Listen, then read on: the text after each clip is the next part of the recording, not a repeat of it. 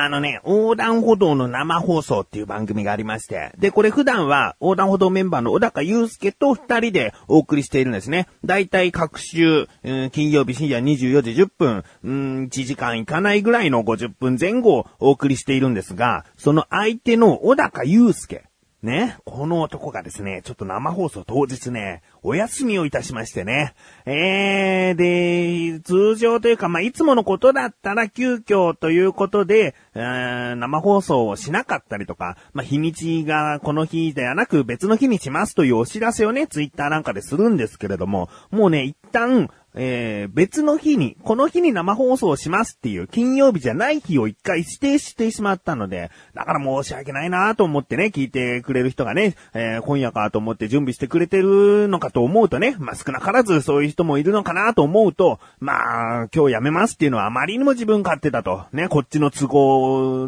で振り回しすぎだとえ思いましたので、だから、急遽ね、一人でね、生放送初めてやってみたんですよ。えー、生放送は生放送でやっぱりね、噛みますし、つまずきますし、間が空きますし、話はどういう風に終わっていったらいいんだろうとかね、一つ一つのこう、エピソードとしてね、えー、どういう風に終わっていったらいいんだろうとか、まあ、いろいろと悩むわけですよ。あーで、まあ、とあるね、まあ、企画を立てたんだけども、うまくいかずハプニングが起こるということもあったんですね。だから、これはですね、あの、過去放送文としてリンクページから行ける横断歩道のオクラで第89 9回生放送前編後編というのがね、ありますので、こちらの方ですね、まあ今回40分ぐらいになりました。えー、よろしければですね、聞いてみてくださいね。もう、本当に。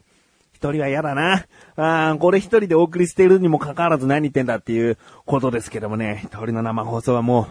う、もうやだ。でね、一つ言っておきたかったのが、この番組でね、フォロー、フォローというか、あの、言い訳をしておきたかったのが、あのね、まあ一人でお送りしてんだけど、誰かと話す、話すんですよ。で、話すときに、その話している声がヘッドホンから聞こえて、自分は会話をするんですね。その相手の人と。で、そのヘッドホンっていうのは自分の声も返ってくるんです。で、これがすぐに、すぐにもう0コンマ何秒も待たずして、あの、昨日僕はですねっていうのがもうすぐ耳に、あの、昨日僕はですねって来れば、普通のね、まあ、自分の声が単にマイクで、えー、耳に返ってきてるだけだと思うんだけど、まあ、0コンマ5秒とか、まあ、1秒も遅れてはないんだけど、若干こう遅れて自分の声が耳に入ってくるので、非常に喋りにくいんですね。だから相手と会話をしてる時の自分は、なんかね、ろれが回ってなくて、すごく恥ずかしい。これを言い訳しておきたかった。あーなんかね、言えてないじゃん、噛んでるじゃん、みたいな部分がね、甘噛みしてるとか、まあ、いろんな、えー、なんかおかしな感じになっちゃってるので、えー、今後もそういった放送をした場合はですね、自分はろれが回らない、神々なな人間になってしまうんだという言い訳をですね、今この、え番組では言っておきたいなと思います。うん。ということで、まあ、気になるという方はですね、ぜひ聞いてみてください。89回の生放送分でございます。ということで、まあ、それはそれで生放送楽しかったと思っている自分がお送りします。菊師匠のなだらか向上心。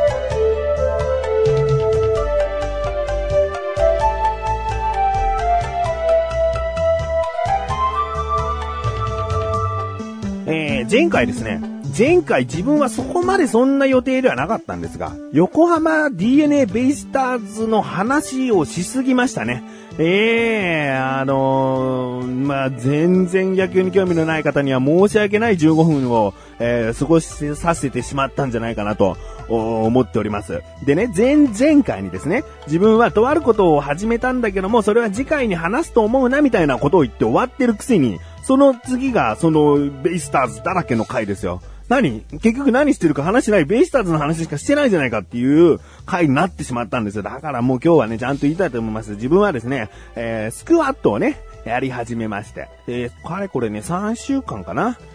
?3 週間続ける、続いているんですよ。うーん、でね、このスクワットのやり方自分は5分間と決めて、5分間で回数は特に制限なく、とにかく5分間やり続けるというやり方。そしてゆっくり一回一回やった方がいいというアドバイスがあったので、これはですね、大体、まあ、回数は制限ないと言いましたけれども、大体10秒に2回ぐらいのゆっくり加減。1、2、3、4、5、6、7、8ぐらいで1回をやるので、まあね、えー、それが2回あると大体10秒ぐらいなんですが、うん、このスクワットをね、やった初日の話からちょっとしていいですかね。あのね、超辛い。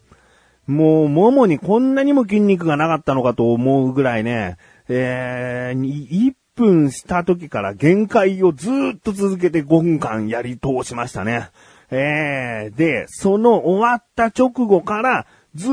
と筋肉痛ね。その痛みがずっと続く。特に階段を降りるとき、坂道を下るときというのが足一本に、えー、軽くね、体重がかかるので、その時に来る痛みがもうたまらない。あーで、二日目、その筋肉痛になっているけども、やっぱりもう続けるというところに甘えは出したくないのでね、えー、そのまま5分間、やっぱり1分2分でもう限界だよと思いながら、テレビとか見つつごまかしながらこうやり通しまして、で、3日目も、まだまだ筋肉痛で、で、もうやり通してですね、その4日目あたりからね、徐々に徐々に筋肉がこうね、慣れ始めたというか、つき始めたというか、えー、痛みが徐々に消えてきまして。うーん。だけどね、まあこれから、それからね、まあ痛みがそんな続くこともなく3週間続けてきていますけども、やっぱりね、5分間やり通した後っていうのはね、パンパンになるね。うーん、なんかあんまり経験したことのないような筋肉が、なんか膨張してるかのような、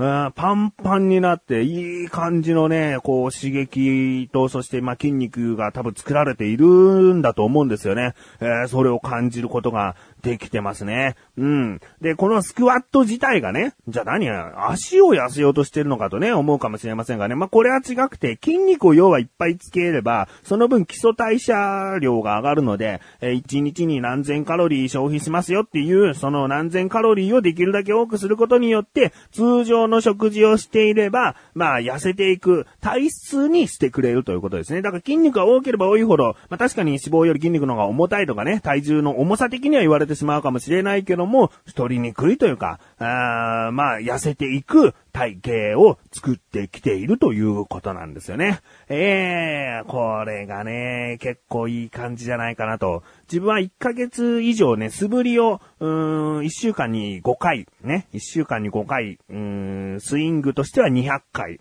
えー、やっていた時があったんですけれども、その時よりもはるかにこう筋肉が作られているなというね、充実感があるんですよね。ええー、だからね、成果はこっちの方が出ているんじゃないかなと思っております。うん。で、このスクワットを1ヶ月間やり続けてね、で、どういった成果が出たかというのはですね、まあお知らせ的になっちゃいますね。えー、クッチレサーラジオという番組ね、こちらもリンクページの方からアスレジック放送局というサイトで、えー、聞ける番組なんですけれども、こちらでメガネたまーにと名乗ってですね、えー、今年からの、こう、目標として、今年1月からスタートしている、えー、ダイエット企画ですね。もう本当に、もう10月後半でしょ？だからもう佳境っちゃ佳境ですよね。えー、ここで頑張っていかないと。で、スクワットだけじゃなくですね、夜ご飯。夜ご飯は炭水化物をなるべく取らないということをですね、もう半年ぐらいは続けているんですね。うん。で、あまり無理をしないっていうペースでまだやってるんです。えー、無理をしないというのは、例えばじゃあ今日の夜ご飯は、えスパゲッティにしますとか言われた時にね、いや、炭水化物は取れないからっつって、じゃあスパゲッティソースだけこう食べるのかっつったら、それは食べにくいでしょ？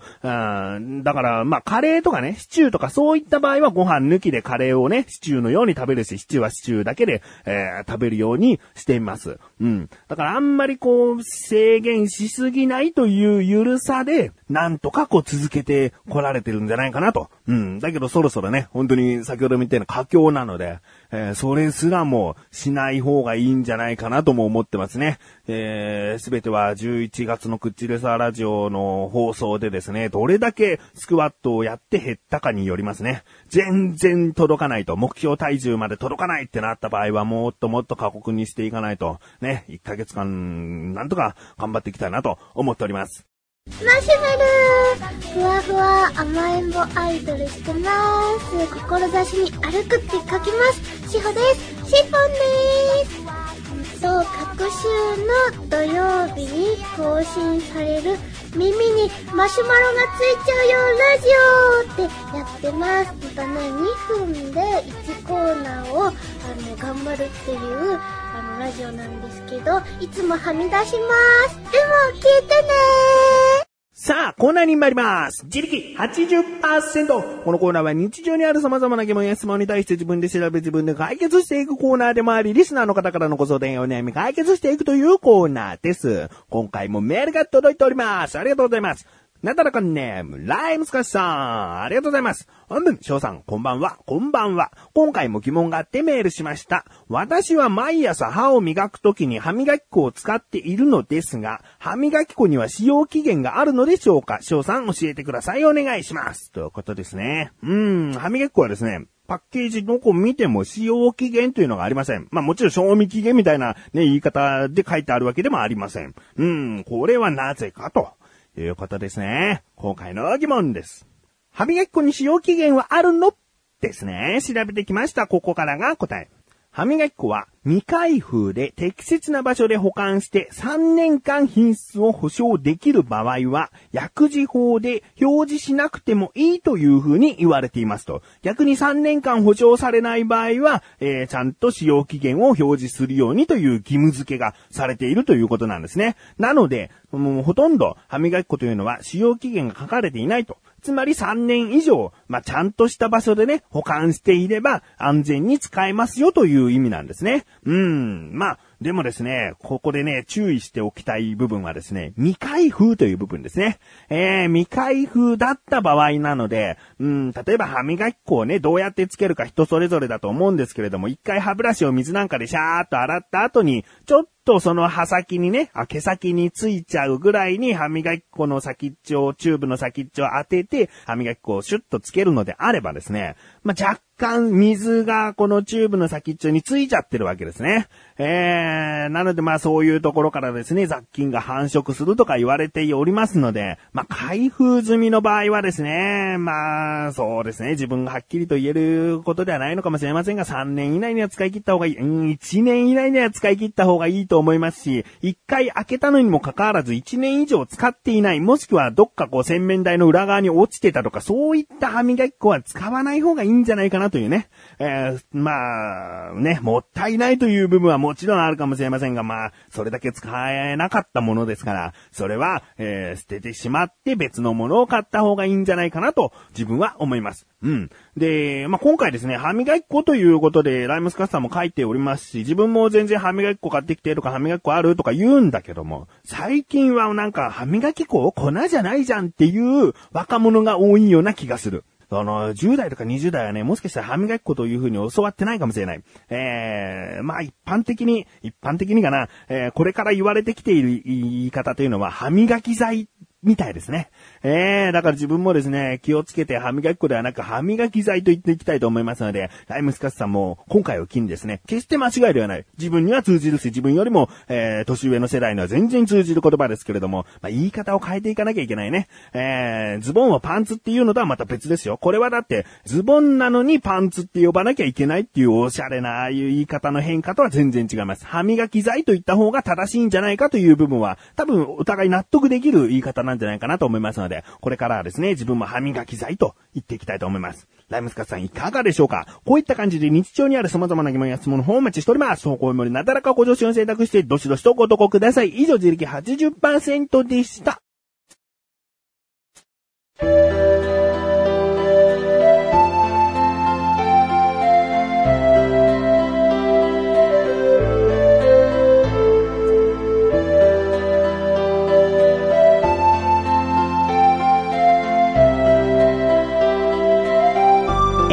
です。そしてすぐお知らせです。このなだらかご助身が配信されたと同時に更新されました、小高菊池の小高ルチャー聞いてみてください。今回はですね、小高祐介が家族旅行に行ってきた。ね、それも海外で。えー、2歳近い、ね、1歳8ヶ月かな、の息子くんと一緒にですね、海外旅行に行ったわけですよ。その海外旅行話を聞いております。ここでは行っちゃいますね。行った場所はハワイでございますので、気になるという方はですね、ぜひ聞いてみてください。ということで、なだらか向上心は毎週水曜日更新です。それではまた次回、お会いいた菊池翔でしたメガネたまりでもあるよ。お疲れ様です。